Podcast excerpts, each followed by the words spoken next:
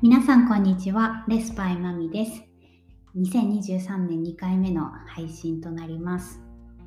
前回に引き続きちゃんと1週間後に配信ができているのでこの調子でいつまで1週間に1回配信ができるかちょっと見ていきたいと思いますが今のところ順調に配信ができています。はい、えーと、今回は前回にちょっとつながるんですけどえー、と前回に話した2022年の振り返りと2023年の目標の次にビジョンボードについてあの作り方についてお話ししたいと思います。でビジョンボードっていうのもあの目標とかとすごく似てるんですけどあの今まであ前回やった振り返りとか目標設定はどちらかというとこう文章で書いて言語化していくことによって頭を整理していくみたいなところが主に目的であったんですがこのビジョンボードっていうのは逆にこうビジュアルあの視覚でこう自分のなりたい自分に近づくとかっていうところのエクササイズになります。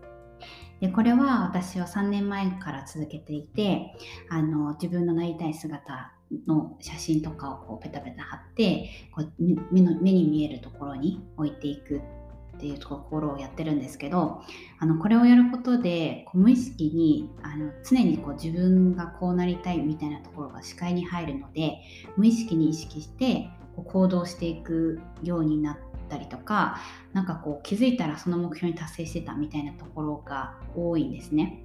でこれって科学的にも証明されていてあのやっぱりこう自分の意識をそこに持っていくためにあの意識的にその目に見えるところに置くっていうのはすごく有効的な手段なので、ぜひやったことない人はやってみてください。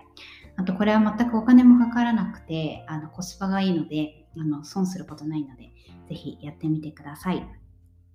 で、これはあのどういうやり方でやるかっていうと、まあ、自分の理想の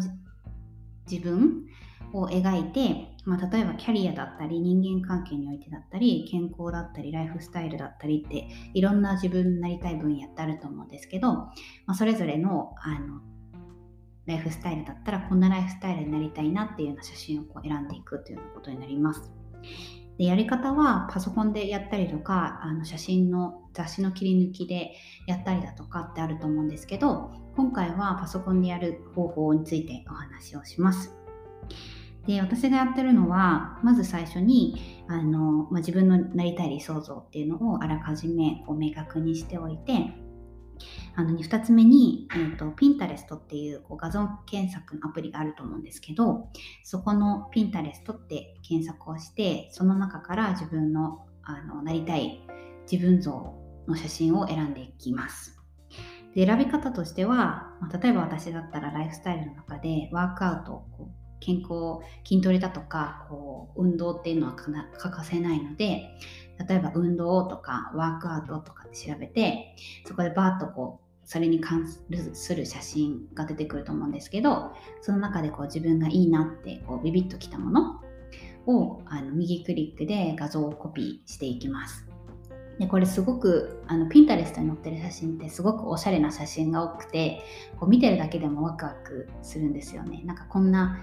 あのライフスタイルいいなとかあのこんな自分になってたいなとか結構かっこいいあの写真とかいっぱいあるのでもうどんどんどんどん自分がピンときたものをあの右クリックで画像をコピーしていきます。で画像コピーしたものをあの Google スライドだったりとかあとは PowerPoint のスライドにもうひたすら貼り付けていくだけです。で私はあのパソコンの、えっと壁紙と iPhone の壁紙の2つを変えてるので2枚横長と縦長でスライドを作ってます。で1つのスライドで、まあ、あの画像何個も入れてもいいと思うんですけど私は6個あのそれぞれの、まあ、キャリアに関してとか自分のライフスタイル健康に関してウェルネスに関してとか自分がこう目指していく方向のカテゴリーをそれぞれいくつか選んで載せてるっていう感じです。あの、縦長と横長でスライドを作ったら保存して、それをパソコンなり携帯に画像としてあの保存する。で、私は壁紙にして毎日見えるようにしています。でこれ本当に簡単であのお金もかからなくてあのすぐできるのであのぜひやってみてください。でこれ私3年前からやってるってお話したんですけどあのすごい面白いんですよね。あの私 Google スライドで作ってるので2020 2021、2022、2023ってこうそれぞれ自分がなりたい自分像みたいなのがこうベースは一緒なんですけどフォーカスするポイントが毎年若干違っててあのそれぞれ若干こう選んでる画像が違うんだけれどもこう最終的に目指しているこう大きいビジョンみたいなの一緒かなと思うのでこのそれぞれ毎年やっていく微妙な違いとか自分の気持ちの変化とかあの感情の変化とかに気づくのもすごく楽しいのでおすすめです。でこれ結構簡単なんですけど選んでいくとこうこれもいいなあれもいいなとかあの自分でこう考えてなかったけど写真見るとこうあこうこういうのもやりたかったとか何かいろいろ出てくるんですよね。で意外に時間かかるんですけどあの楽しいエクササイズなのであのぜひやってみてください。で私はパソコンでやりましたけど、まあ、その雑誌の切り抜きとかあの写真の切り抜きとかでやる方はあのコルクボードとかにあのそれぞれの、まあ、ライフスタイルキャリアとかに合わせてこうペタペタ貼って、まあ、部屋にコルクボードとして飾るでもいいと思いますし、まあ、手帳お気に入りの手帳とかに貼っていつでも見返せるようにしたりとか、まあ、やり方は自由なのでぜひ自分のあのスタイルに合ったものでやってみてください。でこれが私がいつもやってるものででそれに合わせてあの YouTube で見つけたものをあの今回私もやってみたいなと思うのでちょっと補足であのご紹介するとあの YouTuber のラベンディアっていうあの LA に住んでる中国系アメリカ人の女性の方があの結構ウェルネスとかライフスタイルについて発信してる方なんですけどその方が毎年やってるあのビジョンビジョンボードに近いのかな？あのを紹介してたので私も今回からちょっとやってみようと思うので紹介します。でラベンディアさんが言ってたのは、えーと、ノート2ページ使って左側が現状自分の現状で右側がなりたい自分でその2つをこう毎年比較していくってことをやっているそうです。で左側の現状だったら例えばあの、まあ、スウェーデンに来て、まあ、心が穏やかになったとかあのなんか副業を始めたいとかいろいろ自分のできてる部分とかできてない部分とかっていろいろあると思うんですけどそれをこうバーッと書き出していくとか自分のキーワードを書き出していく。例えば今年は少しあのゆっくり過ごした年だったら、まあ、スローダウンとかあのまあ、その自分に関するキーワードを書いていくっていうところ。で右側がなりたい自分なので例えば自由とか私だったら自由とかあのどこでも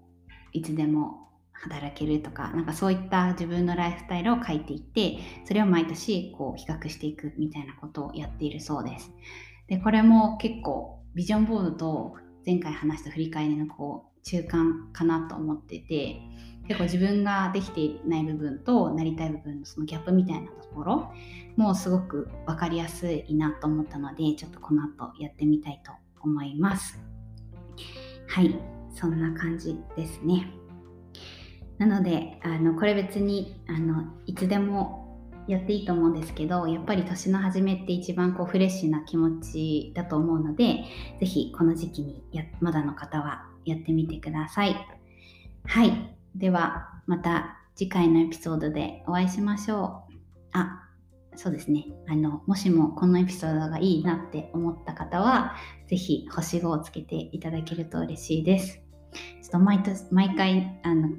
伝えていきたいなと思うんですけど、あのインスタもやっているので、このポストキャスト聞いたよとか、なんかこういうかんあのポッドキャストを聞いて自分はこんなことやってみたよとかビジョンボードでこんな目標立てたよとか何かあの何でもいいのでコメントいただけるとあの配信する励みになるので嬉しいです。はい。ではまた次のエピソードでお会いしましょう。バイバーイ。